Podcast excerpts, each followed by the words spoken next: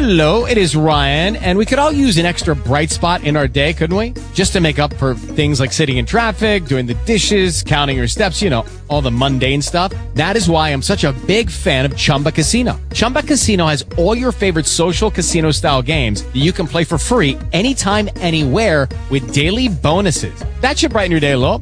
Actually, a lot. So sign up now at chumbacasino.com. That's chumbacasino.com. No purchase necessary. VGW Group. Void were prohibited by law. See terms and conditions. 18 plus. Talk shoes. Recorded live. Okay, so all three tools are now recording. TalkShoe is one that we're piloting so that you all can use this as a podcast later on and reference it. So now I'm going to turn it over to Steve and Kevin now that we are officially recording. Thank you.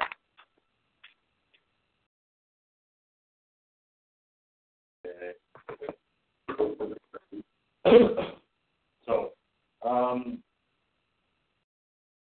does anybody have any questions that they came up with?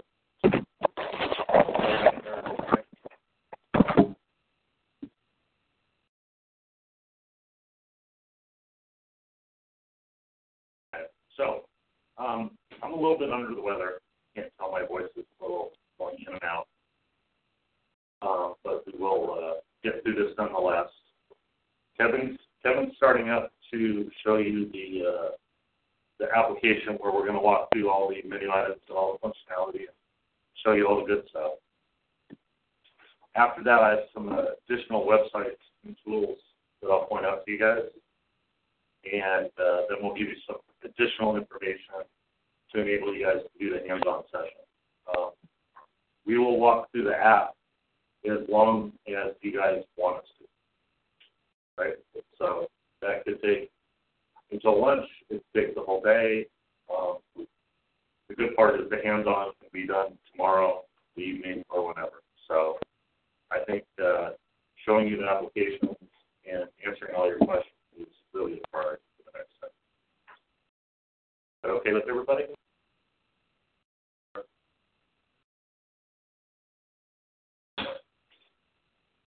Fine. Sure.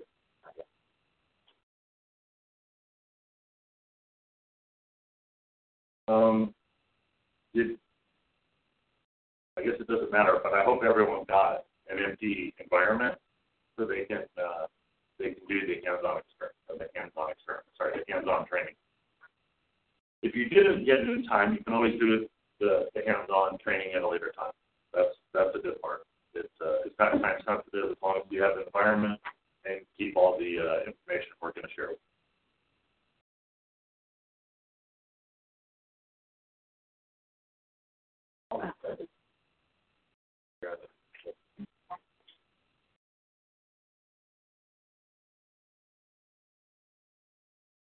Hey. I don't think we went over any cute little architectural diagrams for the hardware and how we position the servers, the fact that we're two or three tier and all that good stuff. Um, not really that important from the application standpoint, but um, the, the interface of the application is built right into the web browser. So we don't have to deploy any software to the customer in any way, shape, or form. As long they have a web browser URL, uh, the app we're ready to go. And when you do that, you basically get a screen just like this with Ask for.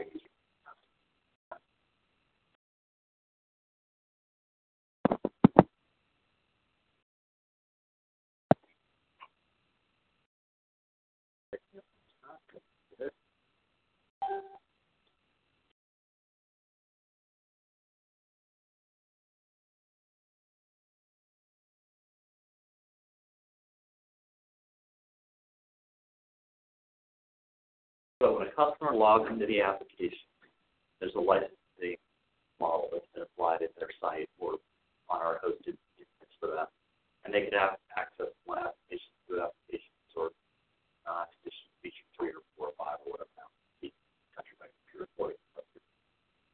Um, by clicking it, you go into the main application. You've got some user information when you logged in. You can log back out. The help screen from here.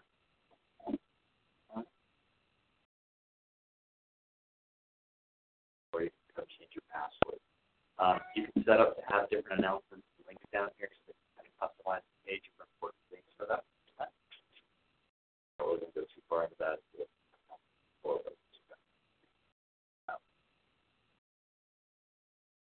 Um, we'll kind of duck back and in, back and forth just to kind of show you how the, the, there's a similar look and feel to both. Um, what you may notice is when you're in the office, everything is very responsive, very quick. If you go on the VPN where there's a lot less bandwidth, the initial time you kind of open a page or something, it might be a little slow depending on what kind of data we're trying to bring back to that page. It, it's still pretty responsive and pretty good. Uh, I'm kind of a test candidate for that because I'm in California on VPN. If something runs slow, I'm the first one to go, hey, this isn't working right. Um, so this is the main arrangement of everything is we have tabs at the top to arrange very high level what's going on. Start with data, go to reports, come to systems, come to utilities. These are kind of arranged in the order that you will use them most, being the left the most used kind of tab items, the right being the least used item. And that would be my right and left, not your right and left. If I want to go back to the home page, that little help to take me back to the other app. Just to give you an idea, I think you guys have already started supporting Feta to some degree. You'll see that the tab structure is very similar within the utility system reports and data tab. It's nearly identical. And then Feta has a couple other tabs between the workflow when they're actually doing provision calculation and Feta calculation. Provision tab. Okay. So there, those will be a little bit different between each application but kind of the core of data reports is utility software.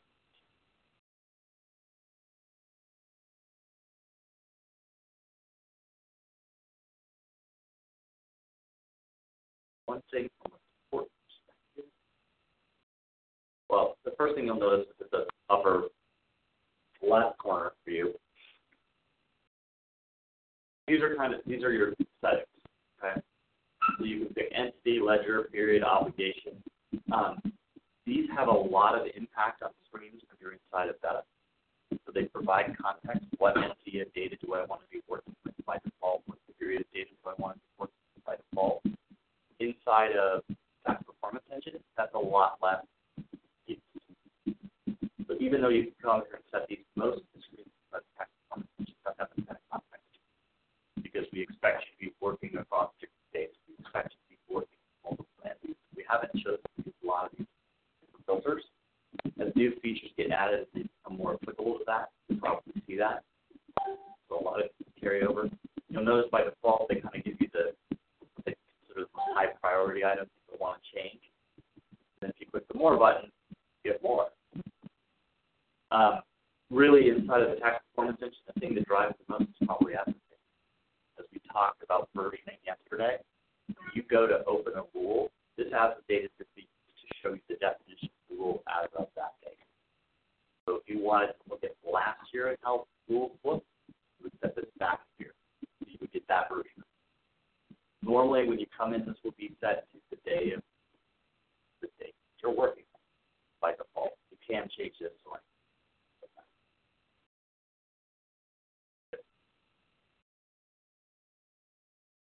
Cute little right. Also currency, rounding, how many decimal places you want to see in the screen. Um, which language, as we talked about, we only have one choice. But in the future, there could be multiple choices you can one on the screen. Uh, the data set that we're working with, product ships with two, basic provision. We kind of talked about data set yesterday. It's really used to do your scenario, your budgeting plan. So your typical data set side of this will be basic and provision data set. You might also have like a budgeting data set and a forecast. And you would compare the base budget forecast and see where you are.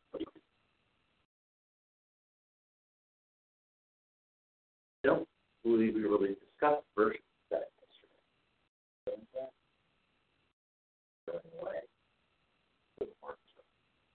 All right.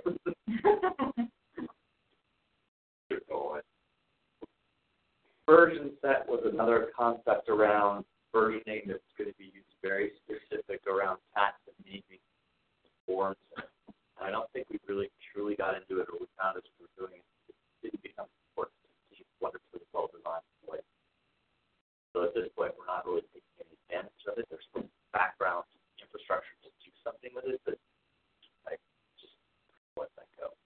Um, once you set and change anything in here, you're going to want to hit reload, and it will save your change. So last.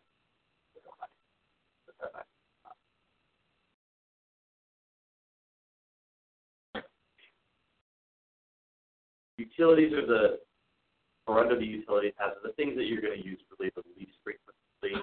Um, from a support perspective, you may use them slightly more than a typical tax department user. Um, the first thing is the settings. Kind of talked about the settings yesterday, that all the settings in the system respond to a hierarchy. So by default, things can be stored at the Vertex Enterprise level, and that affects all the apps, same setting. One of the settings you're probably going to want to know about, really, not hurry, well, number of rows display. Okay. So let's say you have a thousand account members. If this is to 500, it will bring back the first 500 of those members, and you'll wonder where your other 500 are. So when we first started testing the product, we had an account member dimension list that had 521 items on it. I kept wondering where my 521 items went, and this is why. Do you want to set this to some level that's reasonable, you know, for whatever your particular need might be? Okay. And again, you know, maybe at the enterprise level, we could leave it at 500, and that would be fine for most users. But we, because we are in the tax performance engine, which still doesn't bring in exact data warehouse, um, you can also set it just for that specific product. So maybe when you're in, you know, beta, you want to do 500, but you're in the tax performance engine, you want to bring back 1,000 instead. Or you can set it by user. And again,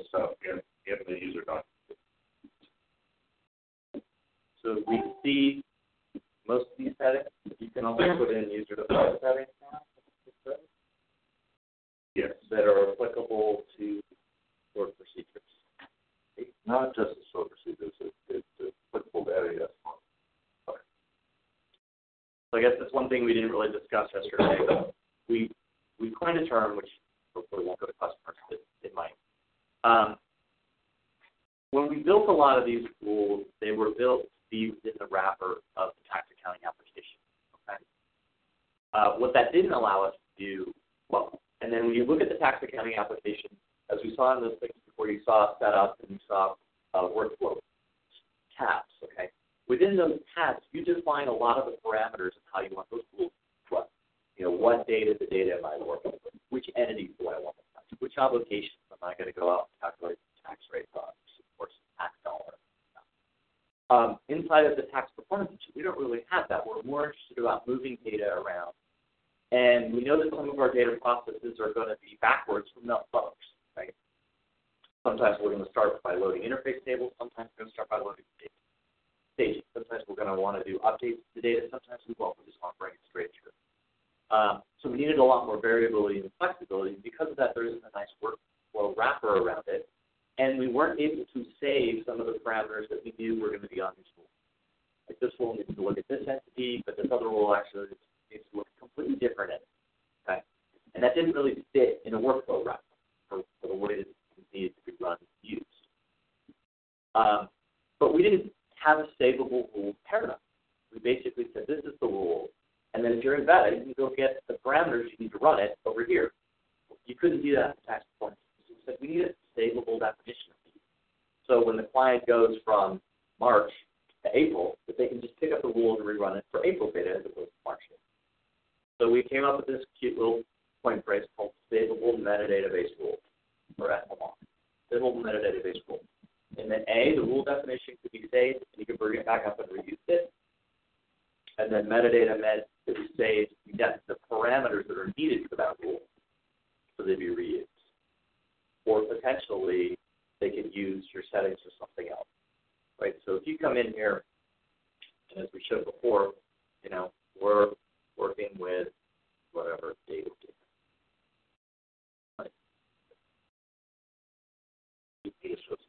Well, we're working with data sets, right?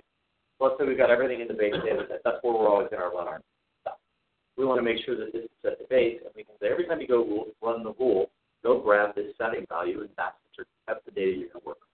You're going to use base as a filter, and you're not going to touch the other data that's labeled with provision as the data set. That's when we when we say metadata base. That's kind of what that means. Is that, is that ring? Is that, is that okay? We'll show you. We'll, we'll see some rules too. Help. So that's settings. There's different settings for processing, for periods, for archiving data, different processes. Like this stuff to find what to get in here too. There's quite a few parameters that affect load performance. There's some internal documents, um, what those, how to set those best recommendations and our capabilities are still changing from release to release. So in 6.0 they will um, hopefully be simplified, but they will be changing from 5.0. So um, you want to get the latest and update internal document development at that point. Um, next sub tab is log. This used to be super, super critical because this is the only place to go look up what errors were going on. Okay? Uh, we've moved a lot of that now many of the rules. There's an extra tab that will get the, the, the diagnostic, which basically takes this log information and brings it back to the rule back. Because this log information is literally a dump of everything that's run every single time at the last time stamp of the system. It's beat, right? So typically you would go to the standard outlog, and I'll just give you an idea. This is kind of what this thing looks like. And it's very user friendly and readable, okay, as you can see. So we said that wasn't really that helpful for some. Well, this one is just showing warning log information. You don't see happening. But um, you know, we can see up here we flatten the hierarchy kind of. So this location actually is a central location for all logs in the system. So security logs, who's who's logged in, the standard out from the from Java, all the different pieces, including any additional technologies we start uh, adding in, will be here.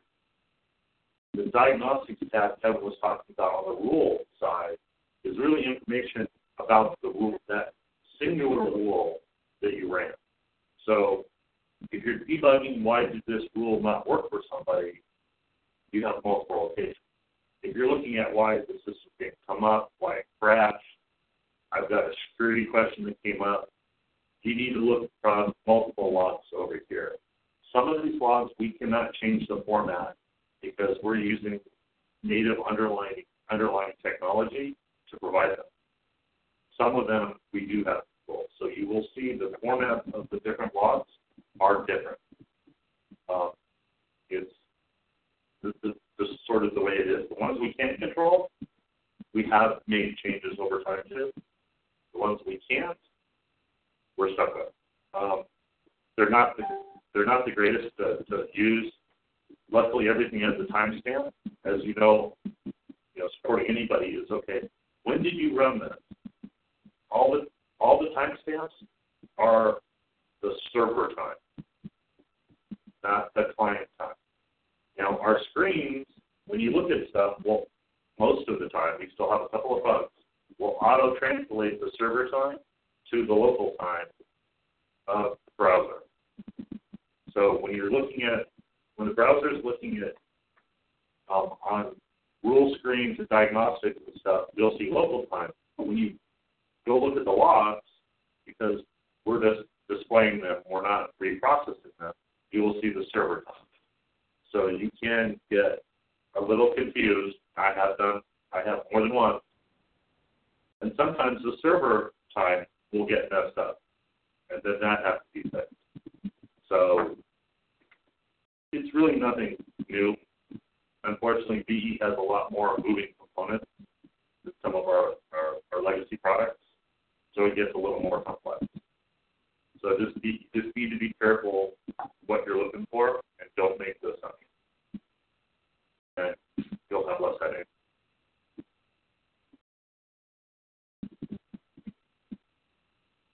So when things really go bad, this is where you can find file and just get hopefully some information. Not necessarily everything, of our best times. And, and development will ask you to acquire the log files. Right? This is this is the, one of the areas where you'll need to get the information, pass it through, as to figure things out.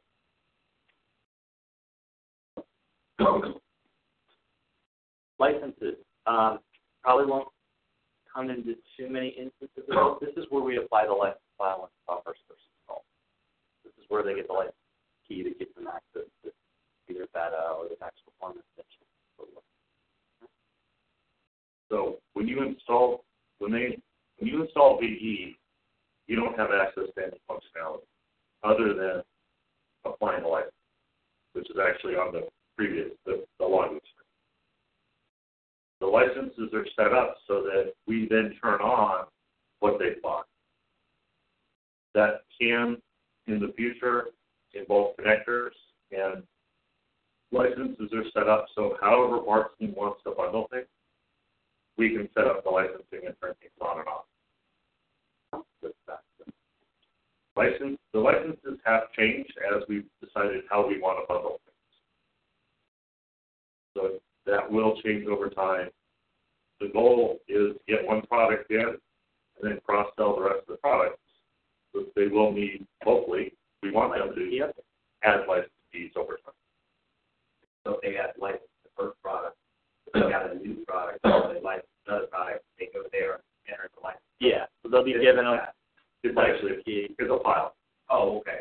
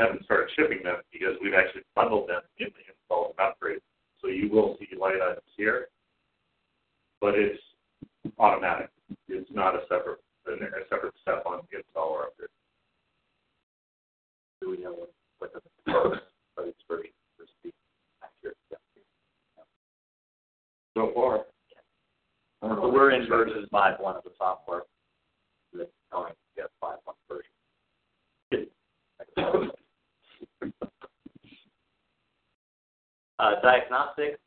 So we started to implement some diagnostics to help certain. Uh, I think a lot of this was driven by Deutsche Bank and some of the issues they were having during during production. So they're around DB latency, UI latency, DB validation. The first tab that we've seen that kind of has sub, more subtabs below it. You'll see that in a lot of other items. First. So these are the, the diagnostics that I said, if you run them during production, they will impact production.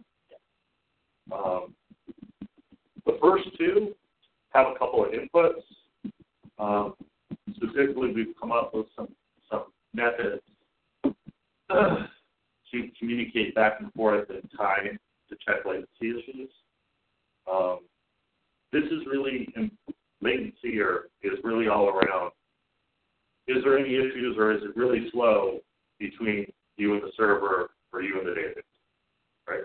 The network issue. If if the client is installed uh, locally, then it's their network issues.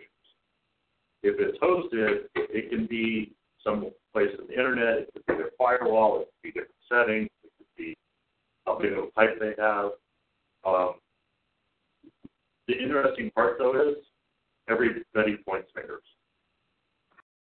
Sorry, this reality. So we've added these tests to help us um, identify where potential issues are, so that it's not just you know people arguing over the phone. So we get productive to help them or help us figure out how to optimize the system. And it's not like we might not be pointing fingers as well as we're using our hosting provider and saying, hey, you have a big lag time. Something going on, the screens aren't refreshing quite as fast as like. You know, not getting the database information for applications. Right, so this test might help us to notice some of that. So does that latency test, what, what pieces of the system does the latency test analyze? Well, we have two. Uh, Well, they're right there, right? I mean, if I bring up the details screen, it's not good.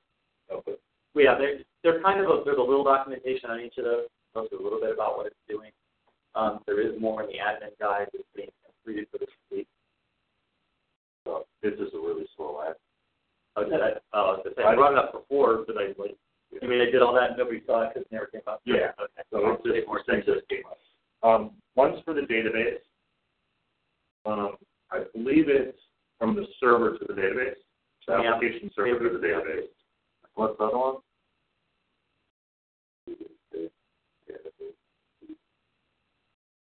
Oh, the UI link. So the second one is from the application server to the to your PC.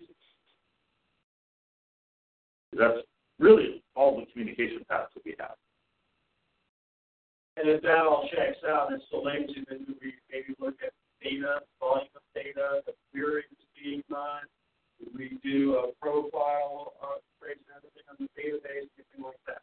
There's a ton of things. Yeah. It all depends. Um, right now, I think the best bet is probably at that point to get development involved. Uh, at that point, we'd probably be asked like, It depends on the release, known issues, the way it was implemented. It's, Configuration. yeah, and then it's 500 questions to, to figure out what to do. Um, this may be one of the first steps. Yeah, You know, absolutely. I think we need to eligible development team and think, you know, go run these two tabs, get the results, send it back to the system. Right, right, right. That's Right, not and- and- then we start down. Well, and you're doing something with the customer, right? Or something for the customer. Okay, we're not totally sure. There's a lot. Of, we're going to start by running tests, test, get a more more diagnostics. Got, you know, feedback that you're getting. Uh, and if you'll notice the wording on the screen, we've been very careful how we worded this. Right? The processing time and latency time is written to a server log file which can be communicated to Vertex support. Determine if your environment should be further investigated for latency problems. Right? This is all, you know, whenever there's issues, you know, it's, you know, we need to be politically correct about handling it. So we've been very careful on this wording so that you know, these people will play with the menus and see stuff, right? Right, right, right. So we've done this, and we've tried to be as good as possible so that they don't run it themselves. Um, can you bring up the third one?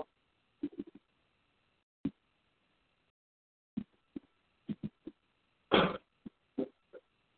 So the third one is diagnostics for all the, the metadata in the database. If you got, I think you got a flavor yesterday since we have you know close to half million rows of seeded data for metadata. If that metadata gets messed up, things just won't work right. Bizarre things will work. We're not. We haven't written our software to be kind if the required metadata is jumbled up. Okay? People have been known to go under the hood. We have been known to have bugs in our software. Oops, sorry, I say that? No, it's recorded. Um, so we've created the capability to run to all of the validation that we also run programmatically under the hood at times. Okay? So case in point, I didn't mention it yesterday, but when you create a user-defined dimension or a user-defined fact table, it creates a lot of metadata, right? You're creating a lot of objects. You know, all this metadata has to be cre- created so that it works all the new dimension, the new fact table works every place in the system where all the seeded members work. As we do that, to make sure that there's no problems on the back end, we run out of space, something doesn't work right, we run validation to make sure the application put everything correctly and everything matches up. Now, those validations are very specific to what we did. So we've created uh, a similar wrapper at a higher level to check metadata for all dimensions, for all tables, for the whole system. Um, what's the drop down? Um, this is where those validations run. Okay? So you, you see all validations at the top. You see dimension validations, rule validations, and system validations. Okay? What we've done, or what I've recommended in the past, if you think someone may have had a hardware issue, something went wrong with the database, someone may have been messing around under the hood, had a power outage, et cetera, et cetera, if you run these validations, it will tell you if there's a metadata problem. At that point, you don't need to look any further. Not a bug. Then you have to get development involved. You either have to restore from a backup before they the, the system got corrupted, or we have to figure out how to fix the metadata. Now, I will tell you that the especially the all and the system validations can take quite a long time to run. It will impact production. It's not to be trivially run. The latencies shouldn't affect as much, but this will. Even when you're doing it for a single dimension or a single fact table, when you run through the process, you will see that it's not like that. It's a minute or two. This stuff can run 20 minutes, 25. The bigger their system, the larger it is, the longer it's been in production, the longer this will take to run. The More configuration. Now the good the good part is the the we control the error logs.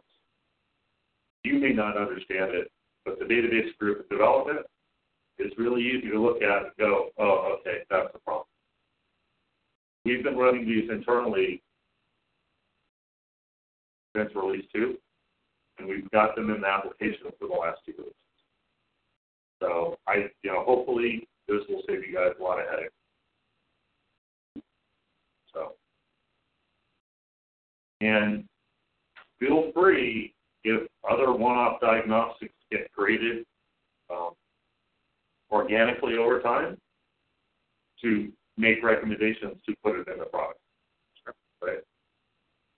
You guys will be, you'll see them first, and it may not reach the product owners and other people to get it added in as a as a menu item. So feel free to uh, log those requests as things come up. And I would even say too, you know, you're going to be on the front line tackling first and early customers. But some of that log file and error messaging may not be as descriptive as probably could.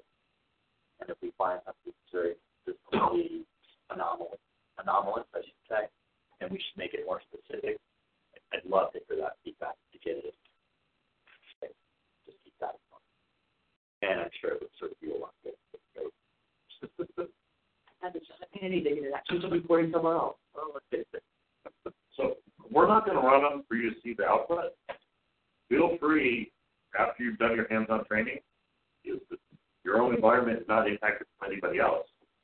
Feel free to play, right? Look at it, get used to it. Um, we're not providing you an instance that will generate errors, hopefully, uh, intentionally. but at least you'll see, you'll, you'll, you at least can see the examples of when there's no issues, what you should, what you, what you should expect.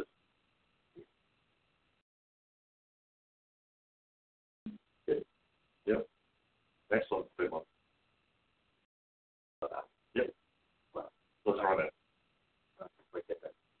As you open windows, they do not close themselves. So it's very easy to stack them up. Wonderful little click in the back end will cascade to apply all your windows here. Uh, you know, everyone kind of uses their PC as their own playground. My wife will open 40 applications all at the same time and have six chat windows open. I open things, close things, open things, close things. More and more old school and used to running out of memory and have things so slow. If I did just the modern, be a lot better at. So if you ever kind of lose track of where you are, you can hit this cascade button and go back down. And this will bring your last, your whichever window you had highlighted back up. So it's like, You can bring up 40 windows of the same thing. yeah. Okay? You can So keep that's clicking. So that's the other thing too. So if I click the log file, click the log file, click the log file, the next cascade you will see this the log files. You might think, wow, why would anyone want to do that? For the log file, you wouldn't. But if you're in the dimension manager and you're working with entities account source systems, you want those screens up and you're looking at different things and adding new ones in different places, it may be very convenient to have several of those open with a different context to it, looking at different things. Or if you're in reports and running multiple reports, that's open just pull up bar or change the name. No, it opens a fresh window, and the only thing that could potentially change in there until you go through the search or change what you want to look at would be if you had made a change in your um, setting here at the top. Actually, Your contact. you can't make it at the top yet. I didn't say it. If you make a change in the context, some of these windows take your context and pull that up, right? And actually, we should probably show that, like, if you, so when you back up on one we talk about, when you're using their context up here, you actually come in here and make a change different than what you're actually working on.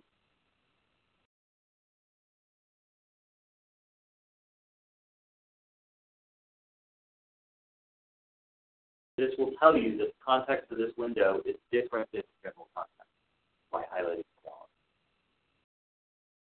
So there may be an occasion where a customer is working on this one information and they want to look at last month's information in a different window. Okay?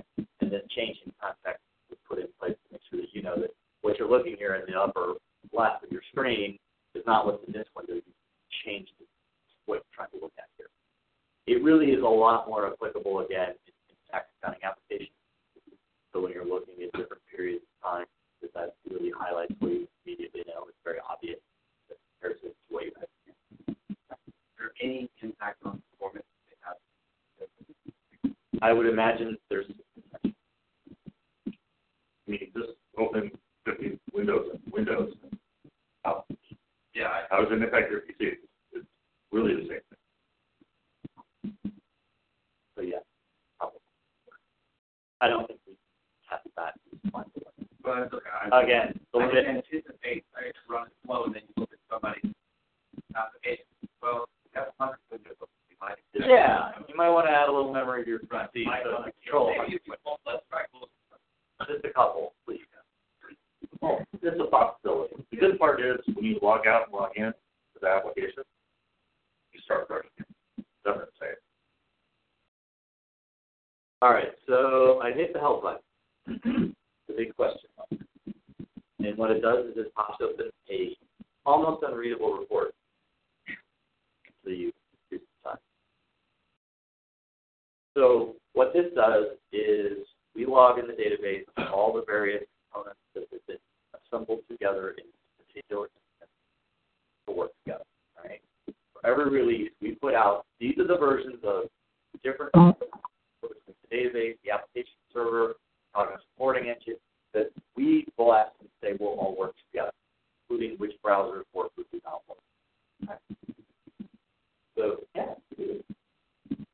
You do. You got everything. Build it out for me three times. Not in the data. Well, it's not. Okay, where's this? That's this is live. This is live. Yeah, no, this is coming from their database. This is built, right? We also have a blessed list of things that should work together. So you should be able to take that blessed list. I know. What can I tell you? Or a spouse.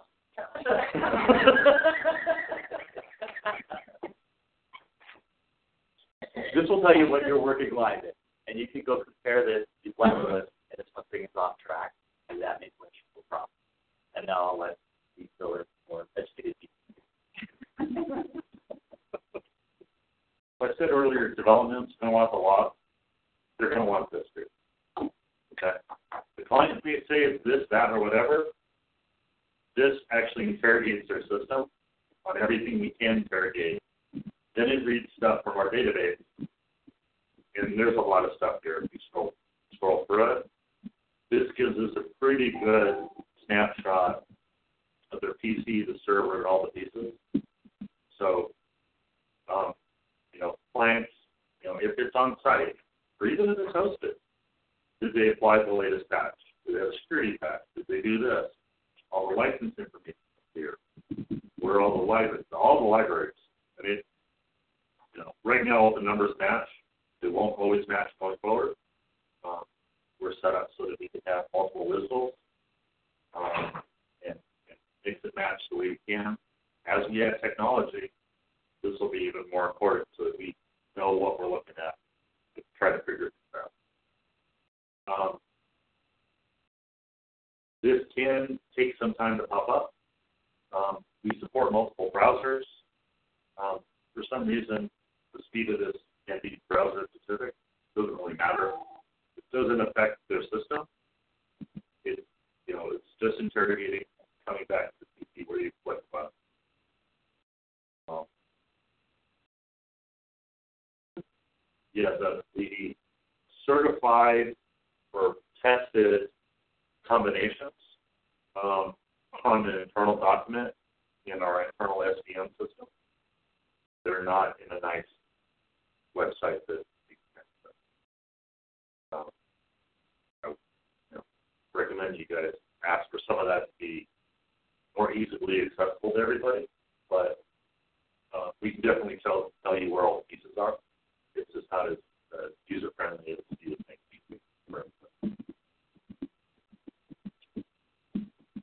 We do um, uh, retire support for certain tech, uh, tech stacks and releases over time.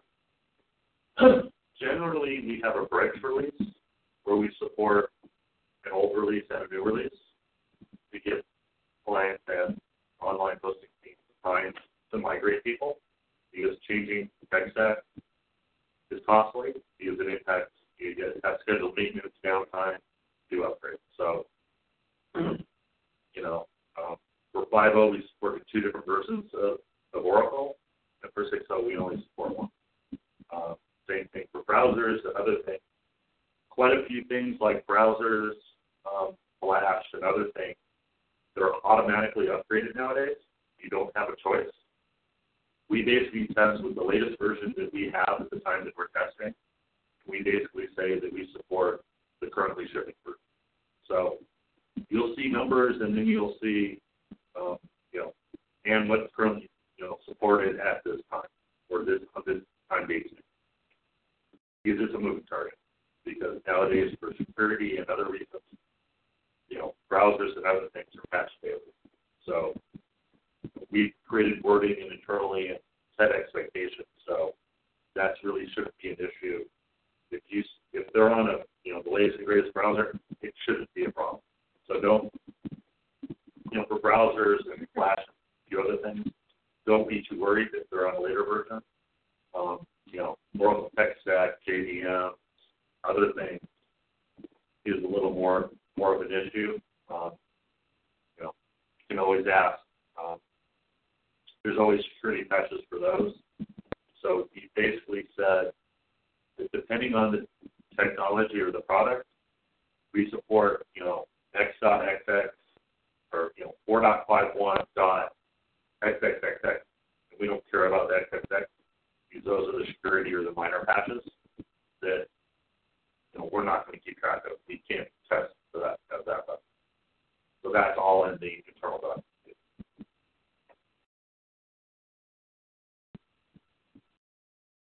Helpful?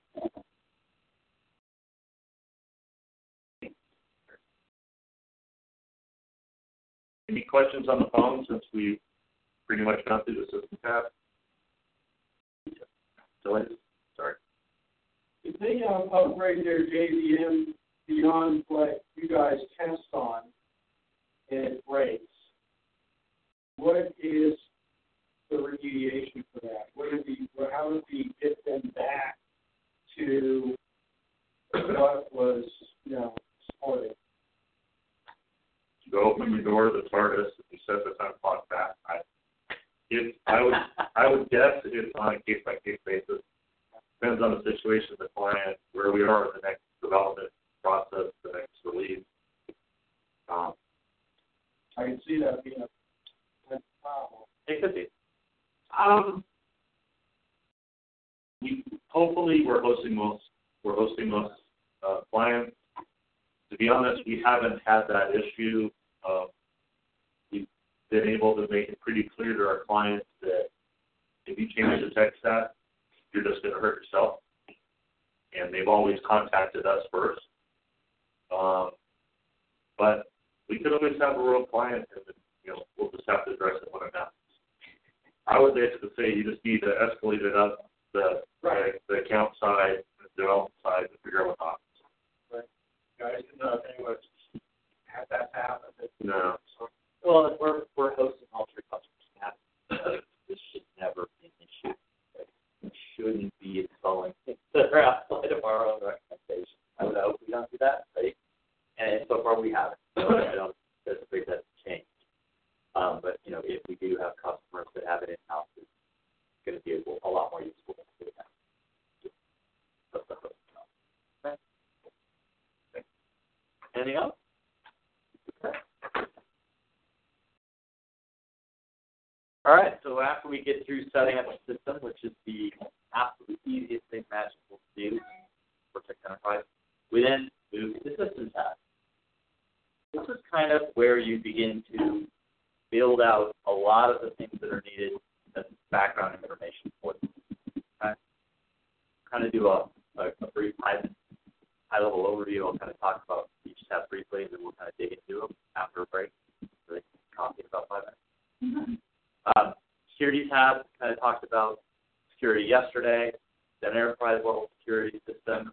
We have certain settings for security. We have roles and we have. Okay. Uh, dimensions, dimensions, hierarchies, maps, all follow a very similar paradigm right now, which will hopefully be switched in the future. In that you go in and you say, we're going to create this dimension and then you can go in and add numbers.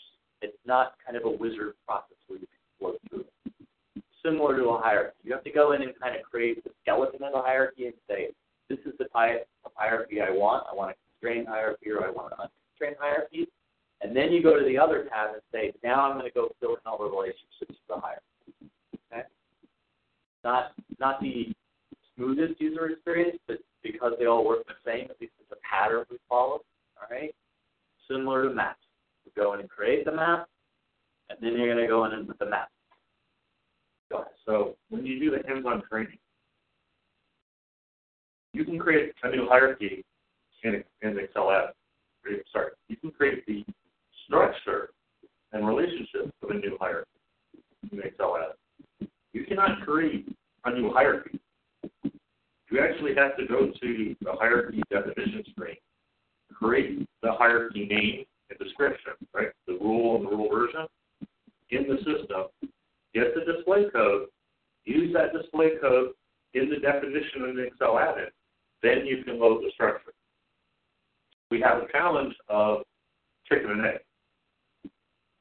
We decided to not to enable the Excel add-in to deal with all the logic and the hand holding and the data integrity to create the entity, right? Create the object as the hierarchy. So you you'll see in the instruction you will have to go to the hierarchy screen and create a whole bunch of definitions. There's like 13 of them. And if you don't get the names perfectly correct, you go to the Excel add-in to load it up, they won't load, right? The display names have to match. Otherwise, it's, oh, this one doesn't exist. Case sensitive. Case sensitive, spaces, all that good stuff. You will run into the normal challenges you've had with data in the past. Some client puts a space at the end of the name. You can't tell it's there. And they won't be able to load it. Right? Mm-hmm. Some people may want that space intentionally. I know it's crazy, but some people do it for a reason. So that's the, that's the way we work today, and it's not totally intuitive. I caught myself forgetting the step more than once, um, and that's you know, unfortunately that's why we don't have to have the wizard. You know, as I said yesterday, what you're seeing here is really expert mode. All the options are there. You don't have the simple mode with the wizard and the handle. All the corner cases that we support are actually supported in these venues today. UI. So it's great for consulting to implement because they have all the tools, but not for a typical end user that isn't going to use them all. You know, Microsoft Excel, Microsoft Word is the same way, right? There's millions of options in there. You just have to dig through them. So that's how that's uh, something we need to evolve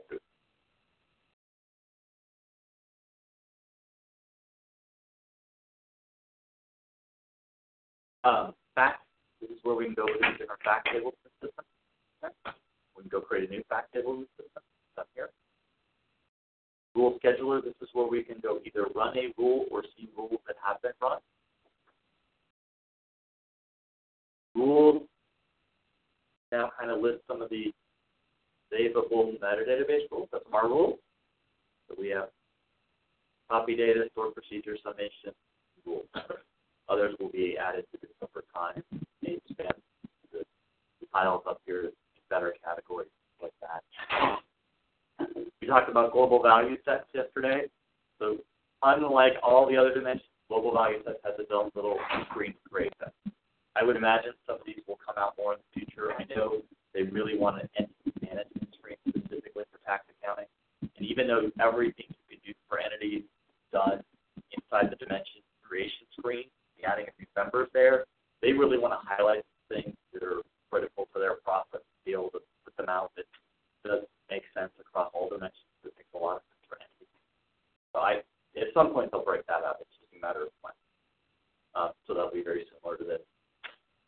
Loading default. So we talked about as you go from that interface stage to base process, the default value. This is where you go set that up. Okay? We'll get to that. And then lastly, tag. So putting a identifier on various rules the rules that support tags at the moment of the rules appear under here, which are metadata. If it's not under here, it probably doesn't tag yet. So higher tags don't support tags. So something, something interesting that I've seen people be surprised by. Tags are dimensions. Global value sets are dimensions. They have their own menu items. You go over to the dimension screen, they're there too, but they're read only there. You have to go to the other screen to actually update, create, add stuff. The reason for that is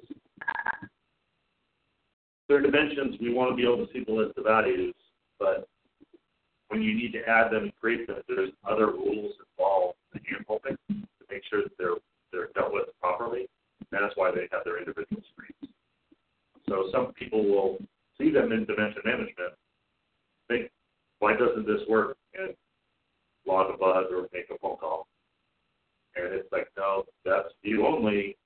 They have their dedicated screens. You need to go to their dedicated screens to do your activities.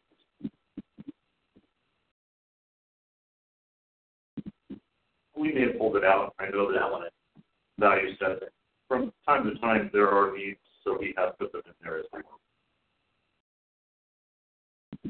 Yeah.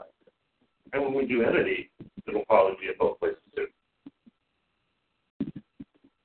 And maybe after you get your coffee, we should talk, talk about the special.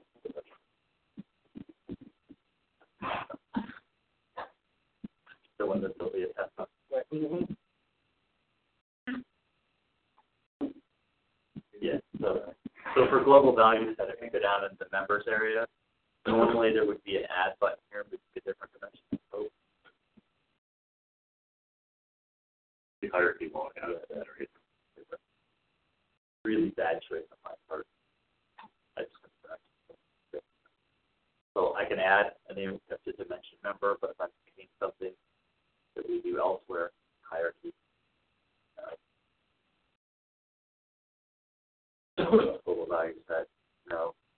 Again, it's part of those patterns in the system where we treat things similarly, so it's easy to add, identify new things, just be aware of that.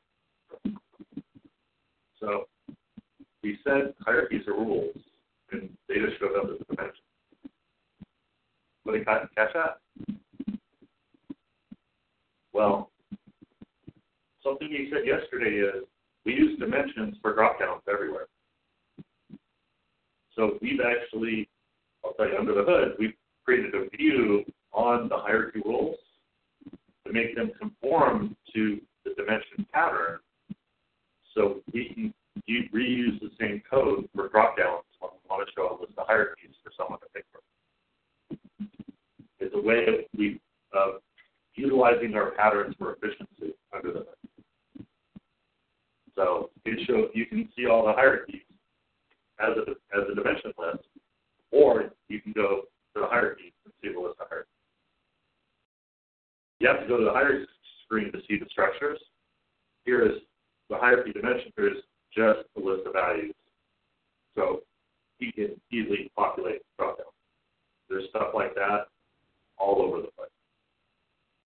We don't hide them because it's, not internal because they're actually customer facing, so they'll show up in the dropdown.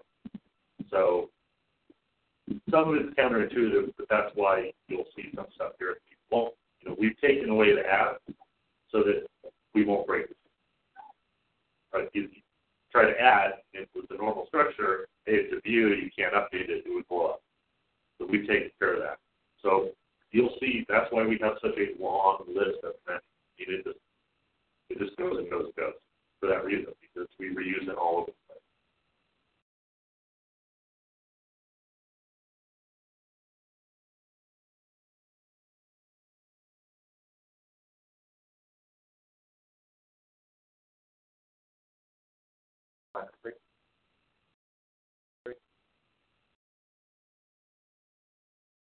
What do you want? Five, ten minutes? Say five. Okay, ten it is. Take ten minutes on the phone.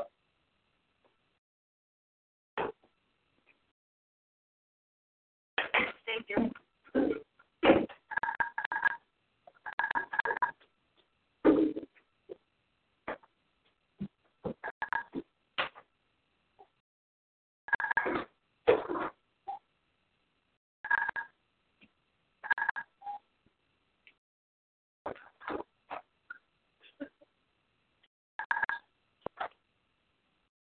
Oh, yeah.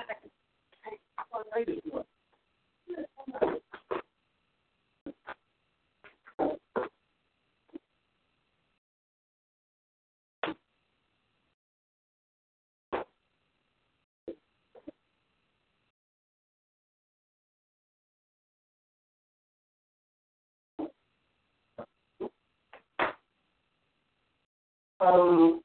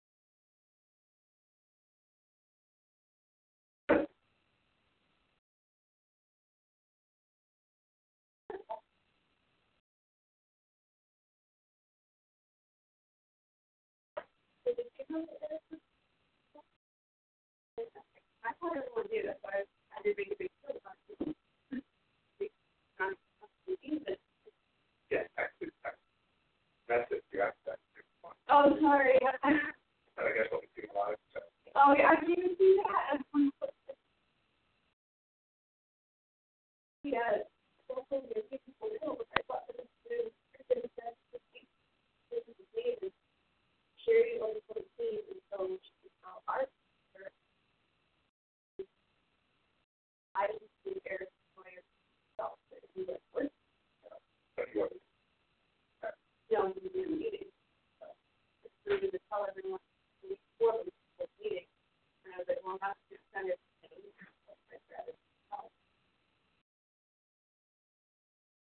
What's your?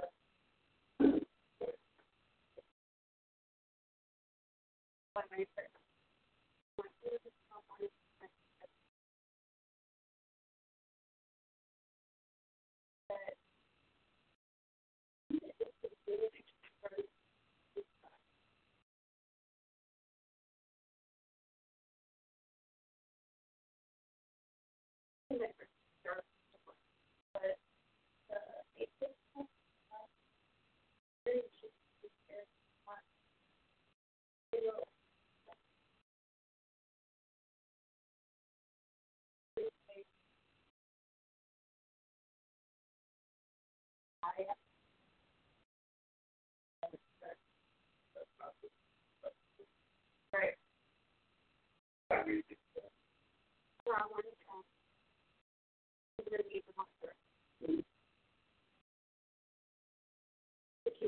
Are you on?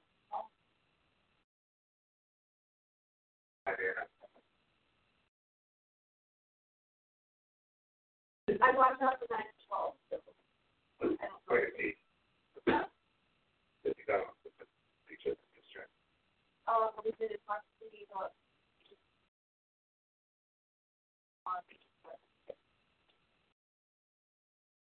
But I thought that was the system. Oh, really? You might not. I just asked you to do the, like, or the six, sixteen or twelve.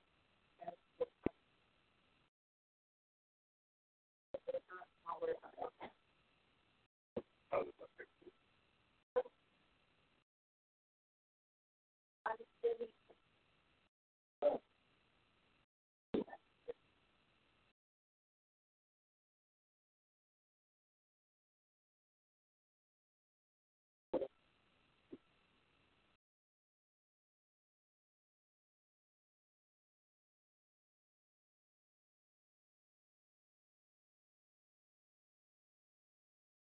Said that you have your most money through your own work from. Los Angeles. Are you near, I mean, do you get together? No, he's. I'm at the northern edge of Los Angeles, and he's South Orange County, Okay. Wait, kind of just north of Camp Pendleton. okay. So, um, in normal LA, LA traffic, it's two to three hours between us. Oh.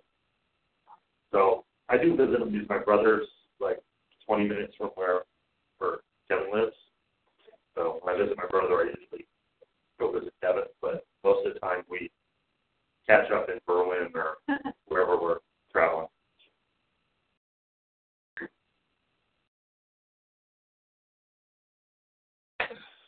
But it's funny because I've worked on and off with him, you know, literally since '94.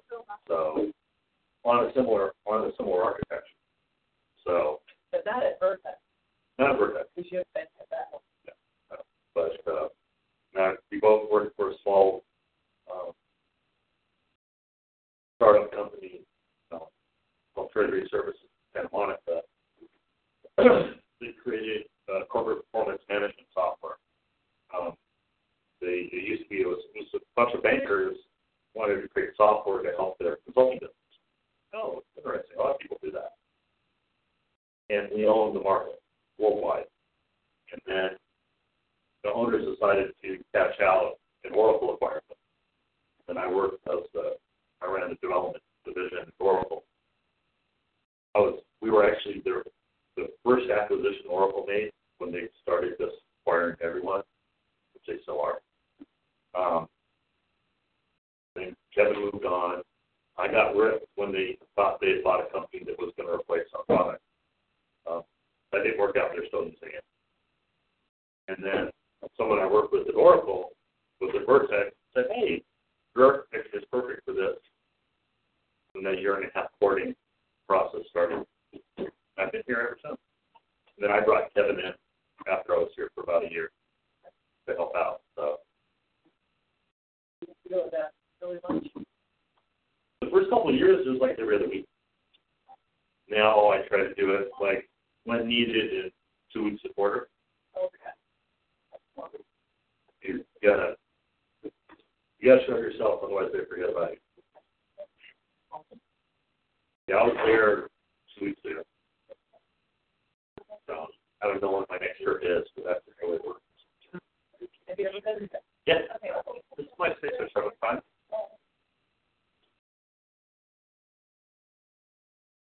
They're they're always more restrictive to uh, letting people come here. The way.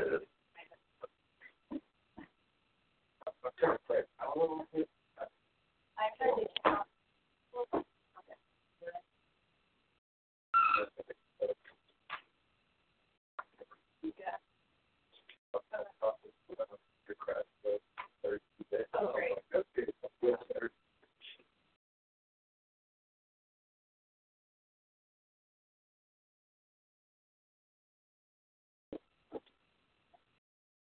the folks on the line, time ten twenty, we're just waiting for Kevin.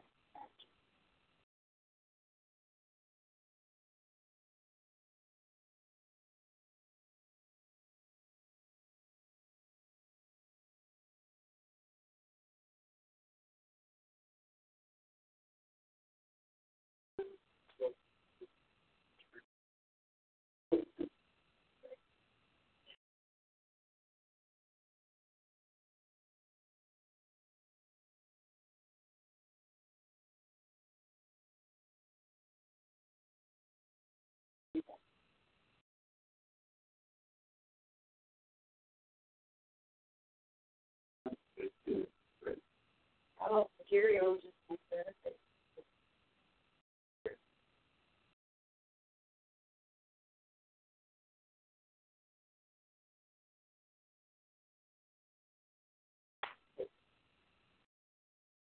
All right, at this time, I'm going to turn back on all of three devices.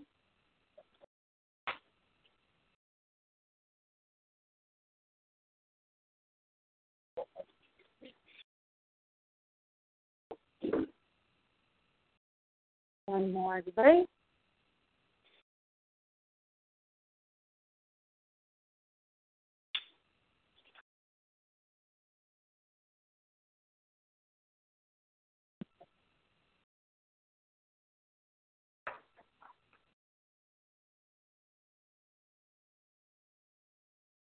Yeah, keep me honest too. The screen isn't refreshing up here and you're be talking about something that doesn't make any sense, it's probably. Even uh, but I'll try to be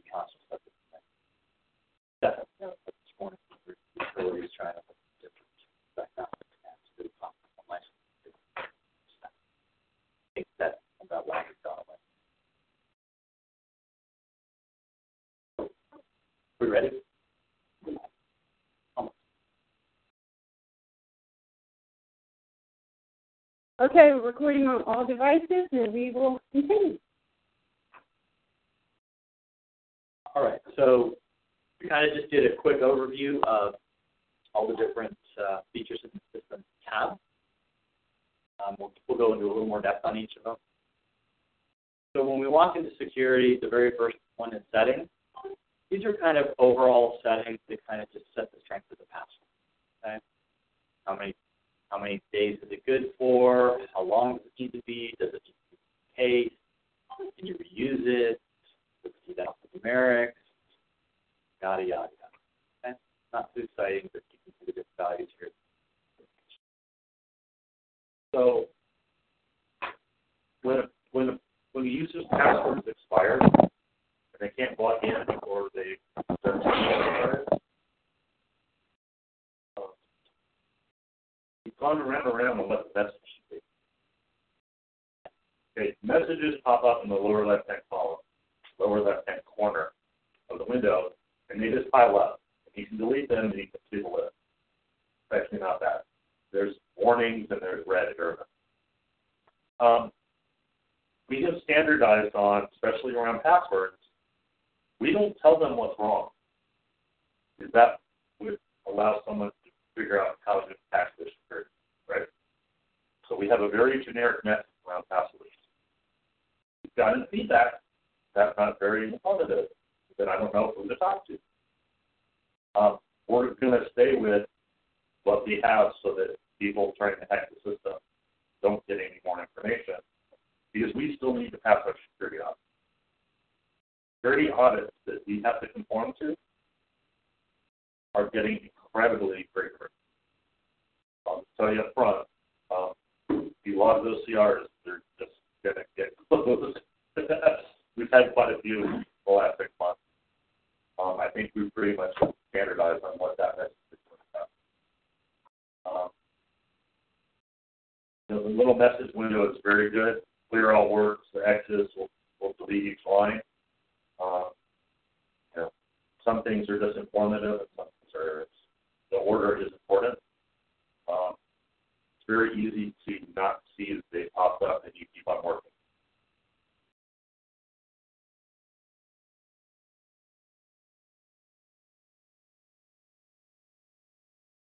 Like us. Or? Uh, the administrator has to. Yeah. Well, it depends on the settings, right? All those are there, and this is without single sign-on. So of course, in a single sign-on, it's their rules, not ours. Right? Because the authentication is from the, the single sign-on or the security provider.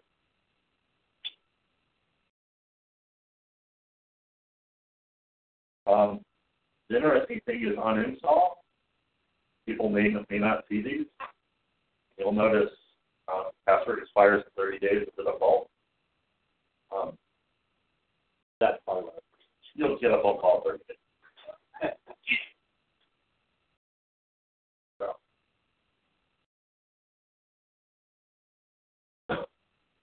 Um, on some of these screens, you need to be careful that you need to hit save, or you need to click on another line, make sure the screen refreshes and hit save, because uh, you will see this uh, in the hands-on training when you do the loading.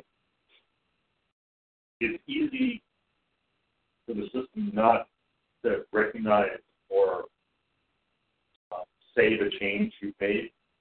There's, there's one step where you're going to make multiple changes to a rule. And even though you typed in the third one, until you click someplace else and hit save, what you typed in doesn't get saved. So there's little things like that with the interface. It's all around how Flex works. There's not any options while we're still on Flex. It's the way the system works. You just need to get used to it. And, and a lot of that is improved. But uh, there's still some places where that does it doesn't tap to the next area two different two or three that's what you want. It doesn't say but the last side of it doesn't help it. Uh, I really emphasize like this way more. Uh, they've got a whole list actually of user enhancements to the interface that they've gone to Exchange the last couple of years in a row. They had users sit down and use it, come up with this list of items, and they they kind of just schedule it out of bed. So we continue to see this improve, and then it will completely change because we're going to move to away from flat to different technologies. So not both the technology structures that do. So, uh, comfortable with it. You don't have to know it's cold because years from now, everything should still work very similarly.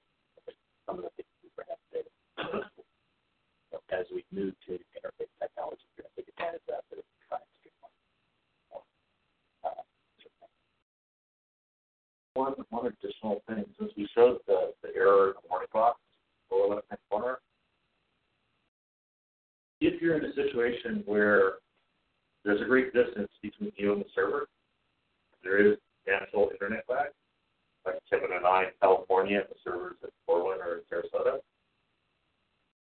15 clicks on the screen faster than you can deal with. So be very uh, regularly see weird messages show up at the bottom corner on saves and other things.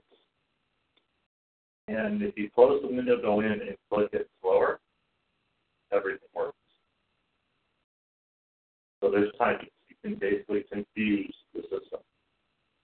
The good part is, if it's saved and you got this message, you can delete what you've saved.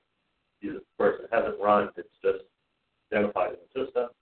You can re-update it. You can do it a little slower and saves.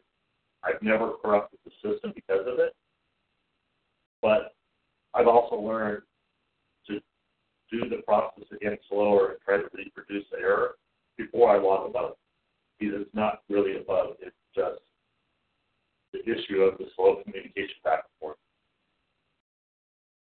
So, um, I, you know, sharing that with you because clients can have, you know, remote people. The server, the server may be in the U.S., the person may be in China or Australia. There's going to be some communication challenges, speed, and lag. So that's just the way it works today. Hopefully, as we upgrade our technology from Flex to HTML5, um, that technology should handle that situation much better. Especially because the Internet of Things is just the latest, greatest technology. And everybody has these issues because everything's posted around the world, right? You never know what website you're, you're, you're where it really hosted is um, when you access it. So they've upgraded that technology to handle these challenges better. So it's sort of a, hopefully just a flex short term Something to be aware of. Are you in a hurry with this stuff? Um, so went to security user screen, pops up. Again, typical search dialog. Do blind search to bring back one of the system. Go to add a user. It's going to ask you for a username and a login name. Uh, need a description. Uh, email is optional, not needed. Repeat your password twice.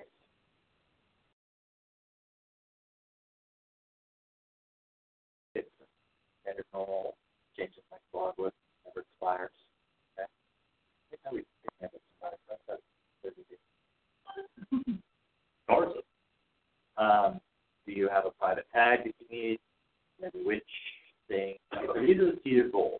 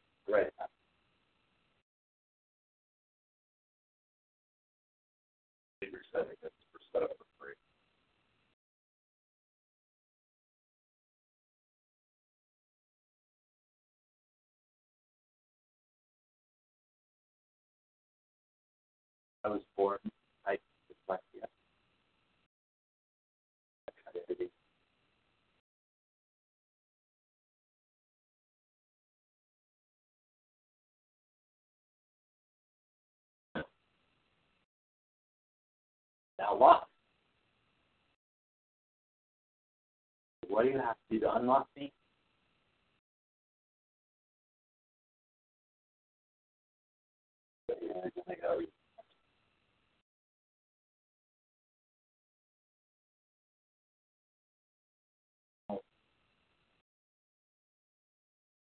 Usual with the uh, hourglass for the uh, backpack glass.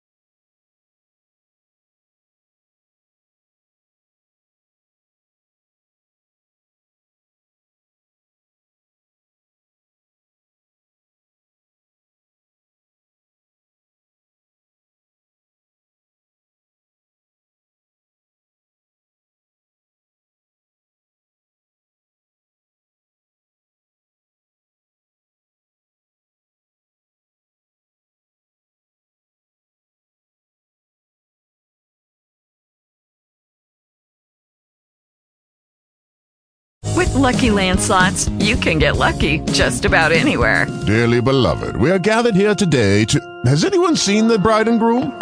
Sorry, sorry, we're here. We were getting lucky in the limo and we lost track of time. No, Lucky Land Casino, with cash prizes that add up quicker than a guest registry. In that case, I pronounce you lucky. Play for free at LuckyLandSlots.com. Daily bonuses are waiting. No purchase necessary. Void where prohibited by law. 18 plus. Terms and conditions apply. See website for details.